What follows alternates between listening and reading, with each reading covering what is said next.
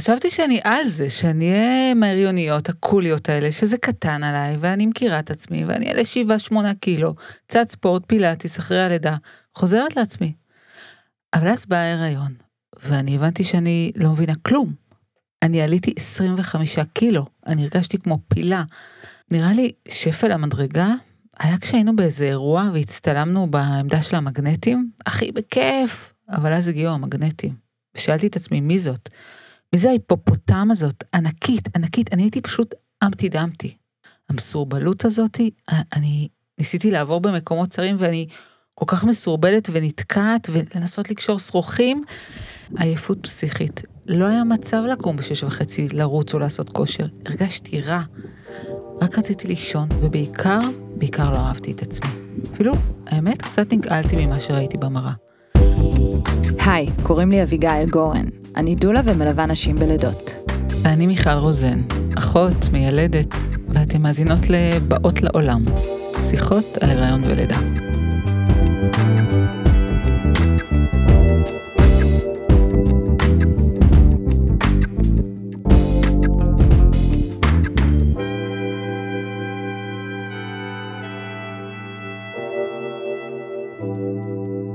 היום נדבר על דימוי עצמי ודימוי גוף, עם דגש על השינוי שעובר הדימוי העצמי, או במילים אחרות, הפער בין מה שידענו על עצמנו ומה שמביא איתו ההיריון.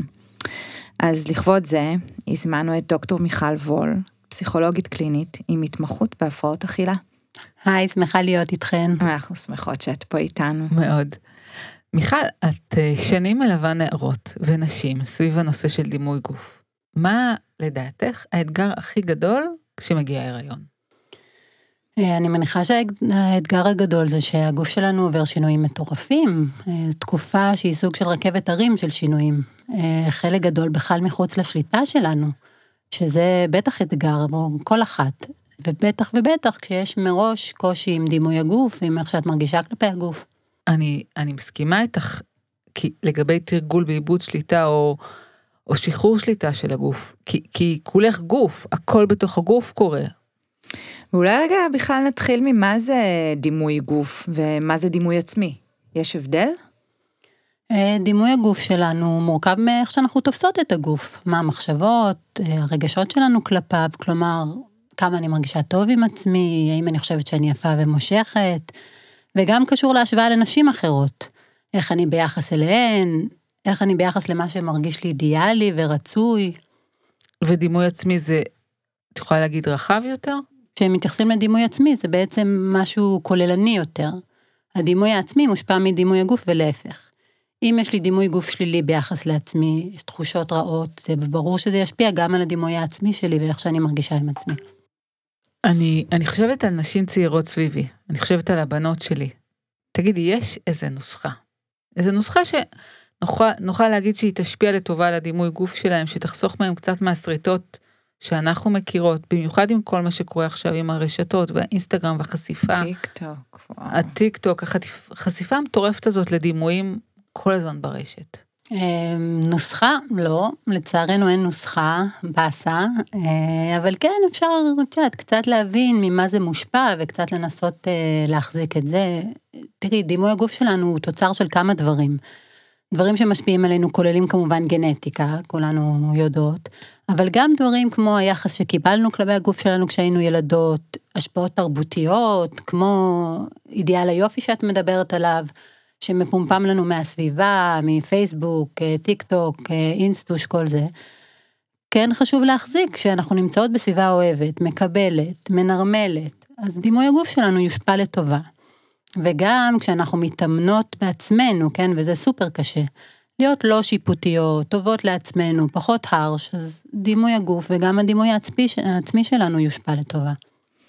אז אם אנחנו רגע חוזרות לנושא שלנו, להסכים להיות בהיריון זה אולי ללמוד לשחרר, לשחרר את מה שאני יודעת על עצמי, על משקל הגוף שלי, אפילו להסכים לקנות בגדי הריון.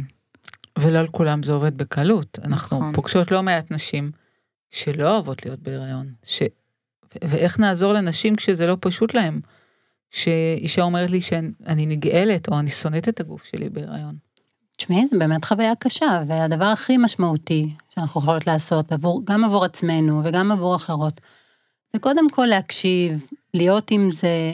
את יודעת, יש לנו נטייה לרצות לשפר את ההרגשה הכי מהר שאפשר. ולכן הרבה פעמים אם מישהי תגיד לי, בוא'נה, אני שונאת את עצמי, אז אני אגיד, מה פתאום, את מהממת, זה הכל בראש שלך. זה נחמד, זה בא ממקום טוב, כן, של רצון לעזור, אבל לפעמים זה עושה את הפעולה ההפוכה, כי זה מדגיש את תחושת הלבד, וגם איזו הרגשה שאולי משהו לא בסדר אצלי אם אני מרגישה ככה. אז אולי הדבר הכי אה, טוב שאני יכולה להציע זה תהיו שם, כן? תהיו חברות, תהיו שכנות, קולגות, תנו מקום, אל תשאירו לא את עצמכם ולא אחרות לבד עם הבלגן. מה המשמעות הרגשית של השינויים שאנחנו עוברות בהיריון? אה, למשל עלייה במשקל בזמן קצר. תראי, באופן כללי, אנחנו פחות אוהבות שינויים, כן? בכל תחום, בטח ובטח כשהם נעשים במהירות ומחוץ לשליטה שלנו. ובמקרה הזה, השינוי הוא ממשהו שלרוב מסומן אצלנו כדבר טוב ורצוי, הרזון, אה, לדבר פחות רצוי, ההשמנה. אז זה גם מראה של החברה, ולכן זו משוואה שרובנו מחזיקות. פתאום בבום, לעלות במשקל, להשתנות ועוד מחוץ לשליטה שלנו, זה סופר קשה.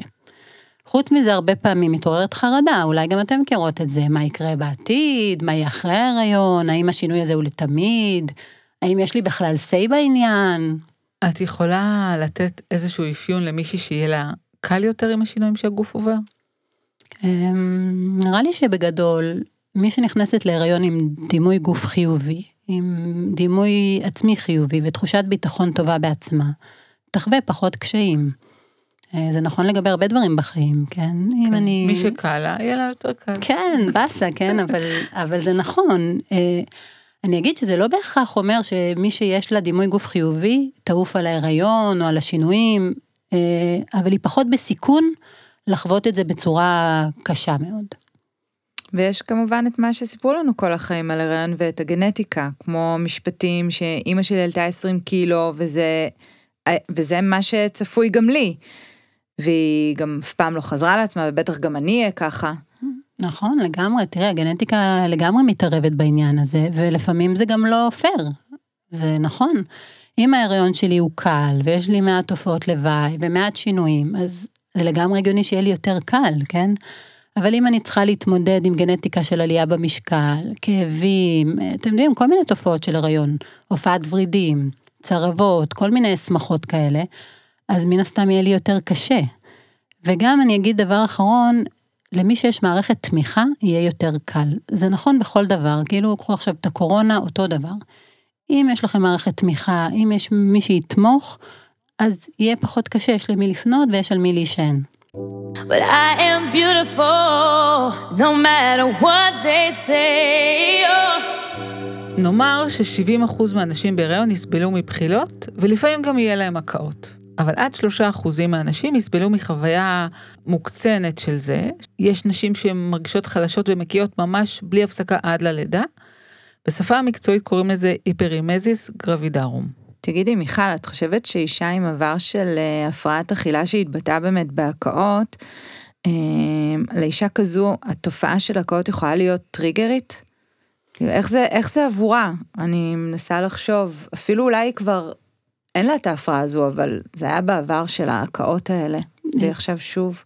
אה, תראי, ככל שאני מכירה, ההתפתחות של HG אינה, היא לא קשורה להפרעות אכילה, כן? יש גם חילוקי דעות לגבי מה בדיוק גורם לתופעה.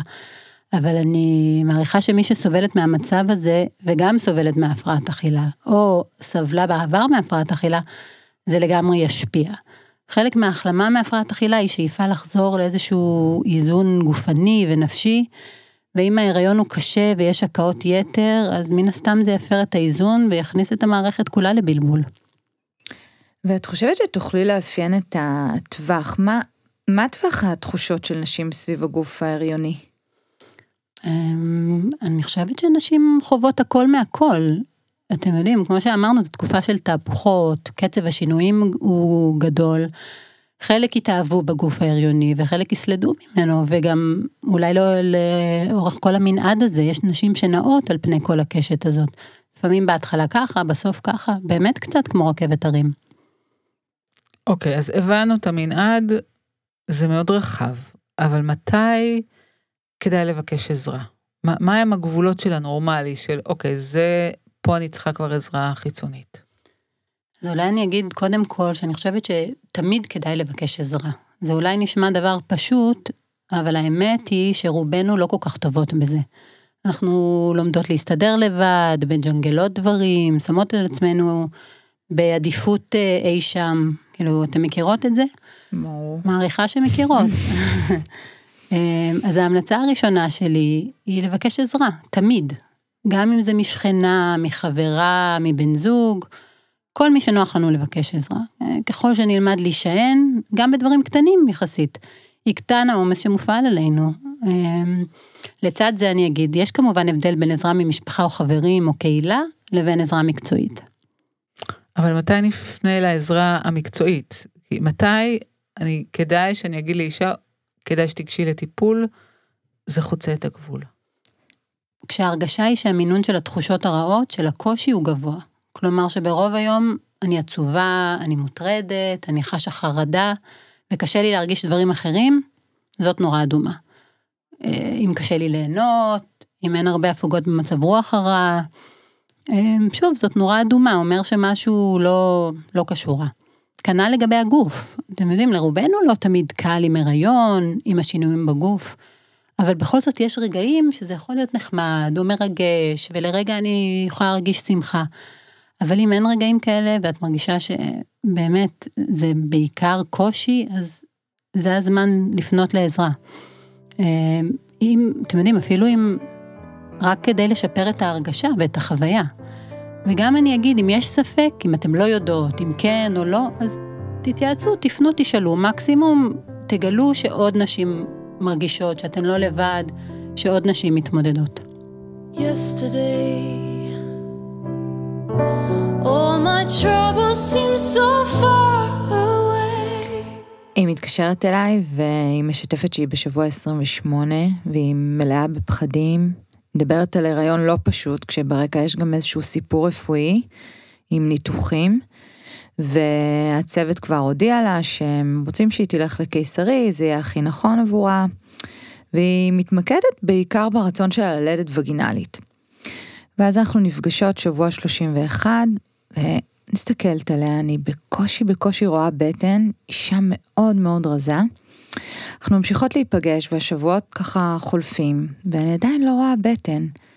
בסביבות שבוע 38 היא ככה הגיעה עם שמלה שחורה oversize ואני מסתכלת ובאמת זה היה נראה שאין בטן הריונית. כל ככה ידיים רזות, רגליים דקיקות. אנחנו מתחילות לשוחח והיא אומרת לי, את יודעת, כל ההיריון לא, לא העזתי להסתכל פעם אחת במראה. ואני גם לא מוכנה להתפשט בכלל ליד הבן זוג שלי. ואני לא יכולה לסבול את הסיפור הזה שההיריון שולט בי ומשנה לי כל הזמן את הגוף. ואז היא גם אמרה, אני נשקלת כמעט כל יום, והפחד הכי גדול זה לראות עלייה במשקל. מבחינת העוברית היא אמרה שהכל בסדר, היא אמנם קצת קטנה, אבל היא בסדר. אבל אז, את יודעת, פתאום הייתה מין שבירה, והיא מתחילה לבכות. היא אומרת, אני מרגישה שאיבדתי לגמרי שליטה על הגוף שלי, כבר מזמן, גם האירועים הקודמים, ההיריון, ועכשיו אני חייבת להחזיר לעצמי את השליטה, אני חייבת לידה וגינלית, אין מצב שאני הולכת לקיסרי.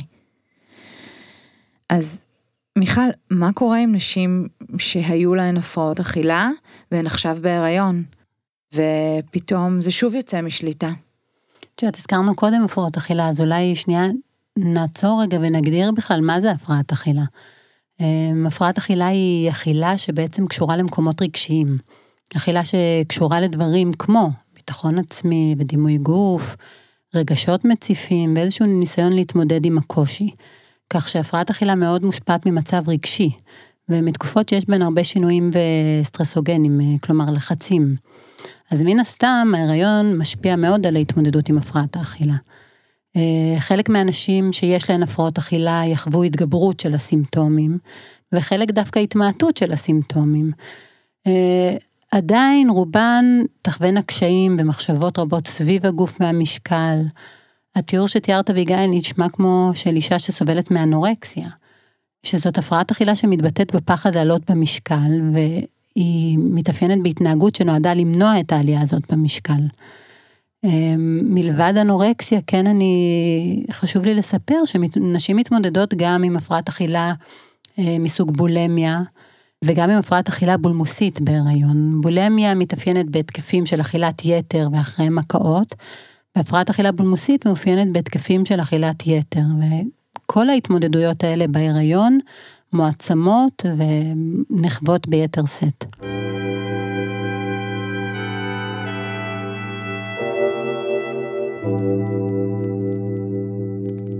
לפי התיאור שתיארת קודם, אז אם כל פעם שיש לי שינויים במצב רוח, אני ניגשת לאוכל, אני חושבת שרובנו שם על הטווח, איפשהו.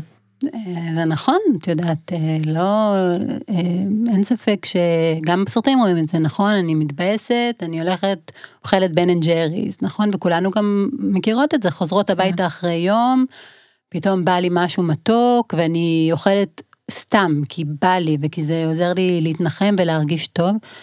לגמרי, כולנו אה, יכולות אה, להתחבר לדבר הזה. ועדיין, את יודעת, יש הבדל בין סרטים עם אוכל, כן, או אכילה שיש לה כל מיני גליצ'ים, לבין הפרעת אכילה. אה, בהיריון בכלל, חלק מהתופעות הנורמליות, כן, או הרגילות של הריון, יכולות להרגיש דומות לסימפטומים של הפרעת אכילה. נניח mm. הימנעות מאכילה, כי יש לי בחילות, או כי אני מפחדת מה, מעלייה במשקל. עיסוק במשקל, עיסוק בגוף, כן, ועדיין חשוב להבחין ביניהן לבין הפרעת אכילה פרופר, כן. הפרעת אכילה מתאפיינת בעיסוק מוגבר והוא טורדני. הוא כל הזמן, הוא כמו mm. נקר שמנקר. יש שלל של רגשות ומחשבות שליליות וטורדניות סביב האכילה, סביב המשקל, סביב השינויים בגוף, סביב אובדן השליטה. זה מעבר לוואלה, היה לי יום מבאס, היה לי אפילו טרימסטר אה, לא פשוט, כן. זה משהו הרבה יותר אה, חזק. אני חושבת שהכנסת את המילה הזאת טורדני פה לאולפן, ואני מרגישה שכמו הבנו, mm-hmm. שזה טורדני, שזה, שזה לא מניח. זה גם לרוב מלווה עם מופע של חרדה, בושה, קושי, כאילו הרבה מאוד רגשות מציפים סביב אכילה. והפרעת אכילה היא משהו שתשפיע על ההיריון ועל הלידה. בטח, בהחלט. תראי, כל, כל דבר רגשי מאוד משפיע, גם על ההיריון וגם על הלידה, גם על ה-well-being שלנו. אה, אבל הפרעת האכילה בעת ההיריון גם שם את האישה בסיכון. אה, יש מחקרים שמראים שיכולה להשפיע על התפתחות תקינה של ההיריון ושל העובר. יש מחקרים שמראים סיכון מוגבר לסיבוכים ואפילו להפלות טבעיות. אז אוקיי, אז אם אני יודעת שבעבר היה לי אפיזודה של הפרעת אכילה, ועכשיו אני, אני בהיריון, זה קצת כמו להיכנס לשדה מוקשים עם עיניים פקוחות, זאת אומרת להיכנס לתהליך שמאתגר אותי שוב עם האוכל ועם הפרופורציות של הגוף. נכון, ובאמת הרבה נשים שהתמודדו בעבר עם הפרעות אכילה יודעות את זה. אז אני ממליצה, וגם הן הרבה פעמים מבינות את זה, לפנות מראש לעזרה. עוד לפני הכניסה להיריון, כן. כן? לקראת שדה המוקשים, כמו שאת אומרת, מיכל. לקבל ליווי של אנשי מקצוע, אם זו דיאטנית אה, שמתמחה בהפרעות אכילה והיריון ועוזרת לבנות אה, תפריט מאוזן, אם זה ליווי נפשי, פסיכולוגי, לפעמים גם פסיכיאטרי, כן? שיתמוך בתהליך ויעזור לנו לעבור את זה בדרך שהיא הטובה ביותר. כן, את מדברת ואני ממש רואה כמו דימוי של אה, יתדות שייצבו את החוסר איזון שנכנס. נכון, לגמרי, ממש ככה. אם יש בכל זאת חוויה של איבוד שליטה על הגוף, איך אנחנו יכולות לשקם את הביטחון העצמי אחרי הלידה? את, את דימוי הגוף. Uh, תראי, דבר ראשון והכי חשוב, להיות uh, טובות לעצמנו. טוב, טוב, מיכל, הכי נסחף, בואי, להיות טובות לעצמנו, זה, אנחנו הכי טובות בלהיות רעות לעצמנו. ויש לי שאלה שהתאפקתי עד עכשיו ואני ממש חייבת לשאול אותך, מה מושך אותך בנושא הזה של ליווי נשים עם הפרעות אכילה? אמ, אז קודם כל אני אגיד לך אביגיל שאת לגמרי צודקת, אנחנו מאוד טובות בלהיות רעות לעצמנו, זה ממש קשה לנו להיות טובות וזה מפתיע, כן? אה, אבל זאת האמת, מאוד קשה לנו, ואולי מיכל זה מתחבר לשאלה שלך, למה מושך אותי אה, בעצם בטיפול בהפרעות אכילה. אני מודה שהגעתי לזה במקרה, כן? זה לא משהו שמראש אה, נרשמתי עליו, מה שנקרא. אבל uh, כשהגעתי לטפל בהפרעות אכילה, uh, בעצם גיליתי שהרבה מטופלות מסתובבות עם הקולות האלה בראש, עם ביקורת, עם שיפוטיות, עם כל מיני באמת דברים מאוד קשים שהן שולחות כלפי עצמן, uh, ועבורי זה מקום שהוא לא כזה, כן? כאילו אולי יש לי עניינים אחרים שיכולים להיות אישוז, אבל זה עבורי מקום שיש בו קולות שקטים, וטובים, ושם אני פוגשת את המטופלות שלי, כן, עוזרת להם להיות עם המקום הזה, ועוזרת להם למצוא מקום שהן יכולות להיות טובות לעצמן. כלומר, אם אני מבינה אותך, דווקא בגלל שהגעת לתחום הזה בלי האישוז, או עם היעדר שיפוטיות, את מצאת שזה נכון לך להיות מטפלת שם. כן. בנושא כל כך מורכב. במובן מסוים, כן. לא, אני חושבת שזה עוזר להיות איתן בחרדה שלהן, בקושי שלהן. ולעזור להן לחוות דברים אחרים. טוב, אז uh, סוף סוף ילדנו, ובואו נדבר על הרצון האמיתי שלנו לחזור לעצמנו מיד אחרי הלידה. חלקנו רוצות לחזור לג'ינס תוך שבועיים, ויש את הסלביות שחוזרות לעבוד, מנחות uh, באח הגדול, והן חייבות לחזור מהר מהר, ויש מסר מבלבל. כי אני, כשאני יושבת מול המסך ושואלת את עצמי, איך היא נראית ככה אחרי שבוע? איך? איך היא עושה את זה, ולמה אני לא מצליחה? לגמרי, אני האמת לא חושבת שהמסר הוא מבלבל, אני חושבת שהמסר הוא חד משמעי והוא מבאס. התופעה של הג'ינס תוך שבועיים, היא בעצם מדברת על תופעה תרבותית הרבה יותר רחבה. קידוש הרזון, היופי, הפרפקציוניזם, זה תופעה תרבותית שמשפיעה חד משמעית גם על ההתפתחות של דימוי הגוף השלילי, וגם על ההתפתחות של הפרעות אכילה אצל נערות ונשים. כאילו, תחשבו על האינסטגרם. מישהי שם לא, כאילו, מושלמת בתמונות שלה, זה מסר מאוד מאוד חזק. אם היא לא מושלמת, אז היא שמה פילטר. נכון. ואז היא מושלמת. נכון, והילדות שלנו חשופות לזה מגיל צעיר מאוד, ויש לזה השפעה רחבה. אמ, בעניין הזה אני אגיד, אני חושבת שיש חשיבות מאוד גדולה לנשים שנמצאות בעין הציבורית ומביאות את עצמן כפי שהן, כן, באופן שיותר דומה לכולנו, יותר דומה לרוב הנשים. קחו את נועה קולר לדוגמה, mm. הם לא סתם אנשים מאוהבים בה, אני חושבת. היא הרבה יותר מזכירה לכולנו את עצמנו, כן? במיוחד כן. בנות גילנו, אה, אולי מתחברות לזה יותר מכל. לא הכל בול, לא הכל כמו בז'ורנל או כמו באינסטוש, אבל עדיין היא כובשת ונהדרת. גם עם הזקן שיש לה. כן, גם עם הזקן, ואני אישית התאהבתי בה במונולוג על זה שלכולנו יש צלוליטיס, היא כמו מנרמלת את זה, נעים לשמוע את זה בפריים טיים כזה, אבל בואי נודה, כול, כולנו חלק מזה, קשה לא להגיב למישהי שנראית טוב. נכון, ברור, את, את צודקת, אה, אנחנו מושפעות מהדברים האלה. וגם אין טעם להתכחש לזה, אין טעם לשקר או אה, לדמיין שאין השפעה כזאת. היא קיימת, אנחנו רק יכולות לנסות ולהחזיק לצידה עוד כמה דברים. תראי, לכולנו, כולל אותי, יצא לומר לאישה אחרי הריון, וואו, את נראית נהדר, לא, לא יאמן שהרגע ילדת. זה כמובן נאמר כמחמאה, אבל זה גם מחזק את המסר שרזה זה הדבר הרצוי, זאת מטרה בפני עצמה. אז גם אם הגבתי ככה, זה לא big deal, כן? לא... אבל זה יהיה נחמד אם בנוסף לזה, אני גם אשאל מה שלומה, איך היא מסתדרת.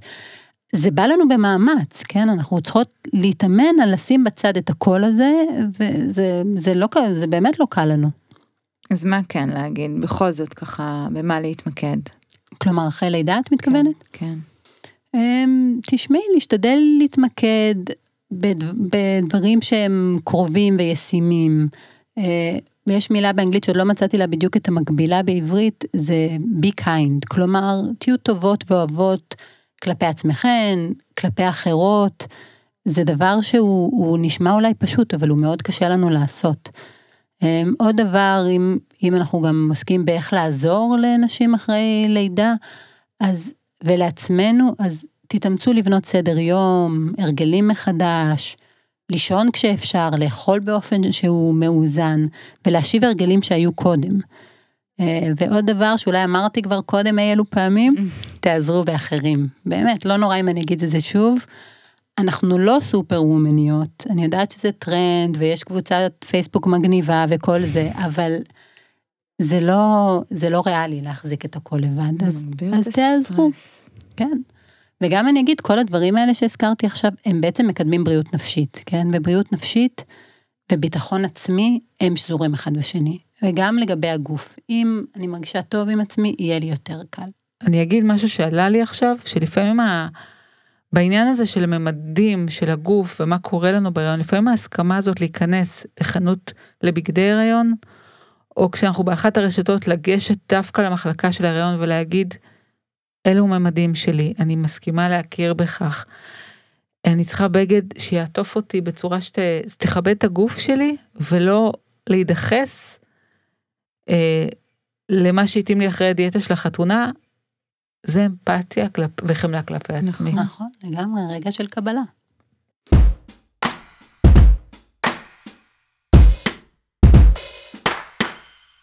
פעם uh, ליוויתי שתי אחיות שלאימא שלהן היו מאז ומתמיד עניינים עם אוכל והן ממש ממש גדלו לבית שהאימא כל הזמן בצלחת שלהן.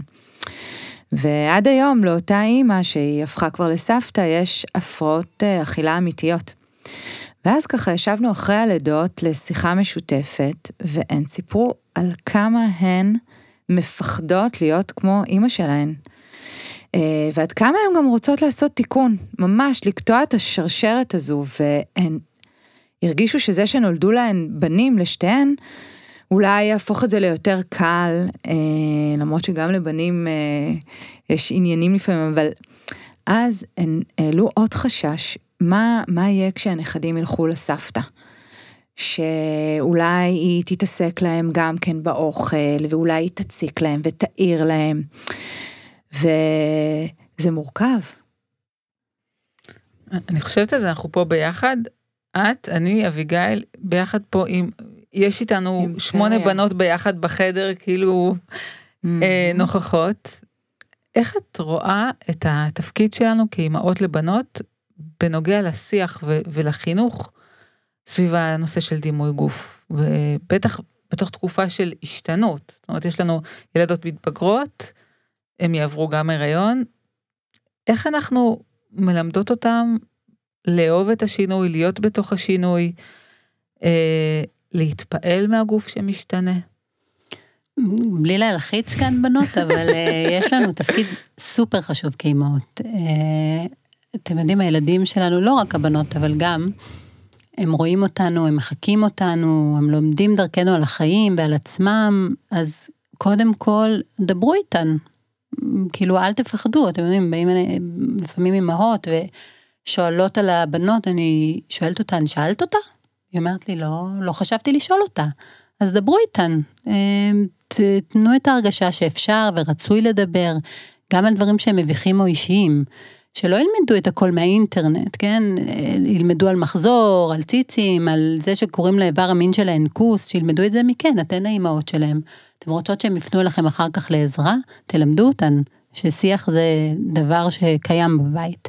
ככה גם תעזרו להן להבין שהגוף הוא דבר טוב, הוא יפה, הוא לא משהו שיש להתבייש בו. הרבה פעמים מגיעות אליי נשים לקליניקה, וזה פשוט ברור כמה נשים קשה להן עם הגוף שלהן, כמה בושה יש סביב הגוף. אז תנרמלו את זה. יש גם את הדבר הזה, העברה הבין-דורית שדיברנו מקודם, איך זה מתחבר לנושא שלנו? אולי תגידי כמה מילים על זה. העברה בין-דורית היא בעצם שחזור של דפוסים מדור לדור. אה, מכירות את זה שיוצא לכן מה, מהפה משפט כמו, לא יודעת, איזשהו משפט ואתן נדהמות לגלות שכרגע הפכתן לאימא שלכן?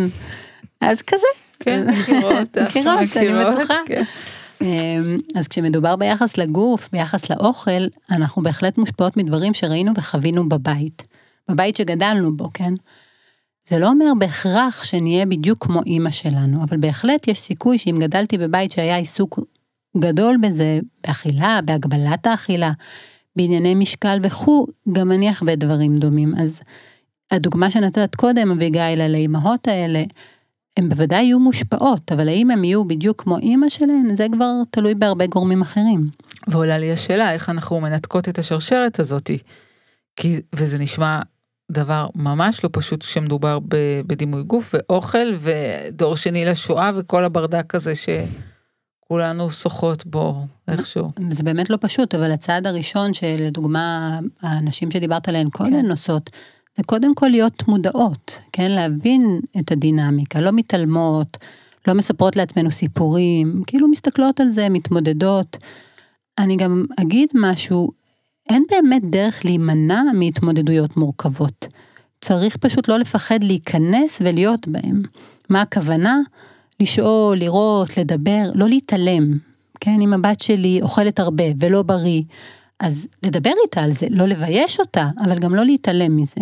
שבו לאכול עם הילדים שלכם, דברו, תשאלו איך עבר עליהם היום, זה ייתן הרגשה שאוכל זה נורמלי וטוב, ושאפשר להיות ביחד סביב מלא דברים, לא רק סביב אוכל. ושוב, אמרתי אולי קודם, אבל אני אגיד, אם יש התלבטות, אני לא יודעת, אם יש בעיה, אני לא יודעת מה לעשות, תתייעצו, תשאלו. או את החברות שלכן, או מישהי מהקהילה, או שתשאלו אנשי מקצוע, אל תישארו לבד עם הסרטים של עצמכם.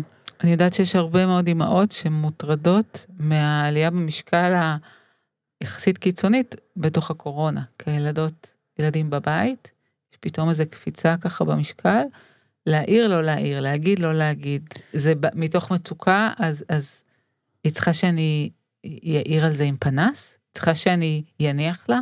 הבעיה כאן, מיכל, זה שאין נוסחה. אם הייתה נוסחה, זה היה קל. הבאנו אותך בשביל הנוסחה. בדיוק, אז אני רוצה להגיד, הנוסחה היא איפשהו באמצע, כן? להתעלם, לא. אבל גם לא להעיר עם פנס אה, זרקור, אה, זו תקופה קשה, ההתמודדות היא קשה גם לנו, כל היום בבית, שעמום, זומים, התמודדות עם אוכל, כאילו אפשר גם להבין את זה. דברו איתם, שבו איתם, תאכלו ביחד, תשאלו, אבל לא לבייש, לא אה, לתת איזו הרגשה שהדברים האלה אסור לדבר עליהם, כי זה דבר שמחלחל.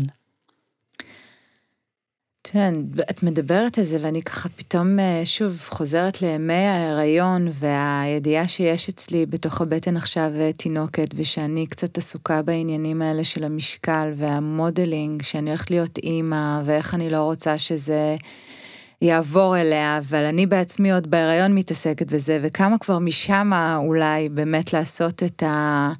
switch הזה בראש ולהבין שאנחנו עם תפקיד מאוד מאוד גדול וה... ה modeling הזה הוא חשוב, ועוד תפקיד מצאנו לנו, אה? אה? זה נכון, ה modeling הוא באמת אה, חשוב. את יודעת, אני יכולה כאימא להגיד לבת שלי שאני חושבת שכל סוג גוף הוא יפה, בלי קשר למשקל, אבל אם היא רואה אותי עומדת מול המראה, כועסת על עצמי, מעבירה ביקורת על עצמי, אומרת שיו, מה נהיה ממני? אני חייבת לרדת במשקל. המסר הזה הוא גם מקבל מקום של כבוד. אז חייבים לקחת בחשבון שזה משפיע. וגם לשים לב לאותנטיות, נכון. כי לפעמים זה לא פשוט, כל העניין הזה של השינויים שהגיל מביא איתו.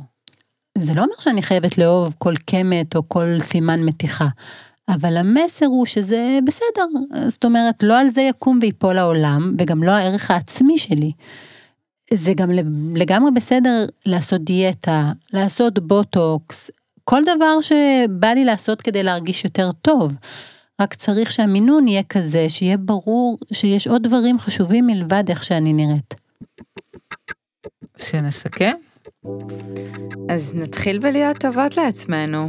אולי אה, פחות שיפוטיות, להניח לזה לפחות לתשעה חודשים. be kind, אהבתי את זה. ואם בכל זאת זה קשה, והמינון של התחושות הרעות, הקשיים, הוא גבוה, ורוב היום אני עצובה או מוטרדת וקשה לי ליהנות, קשה לי. כדאי לבקש עזרה ולא להישאר שם לבד. ובלי להלחיץ, בלי להלחיץ, יש לנו תפקיד סופר חשוב כאימהות. הילדים שלנו רואים אותנו, הילדות שלנו רואות אותנו, מחקים אותנו, לומדים דרכנו על החיים ועל הגוף ועל אהבה עצמית. תודה רבה למיכל וול שהגעת לשוחח איתנו. תודה רבה לכן, נהניתי מאוד. תודה, ותודה לאייל אנזיני החמוד שהקליט וערך את הפרק.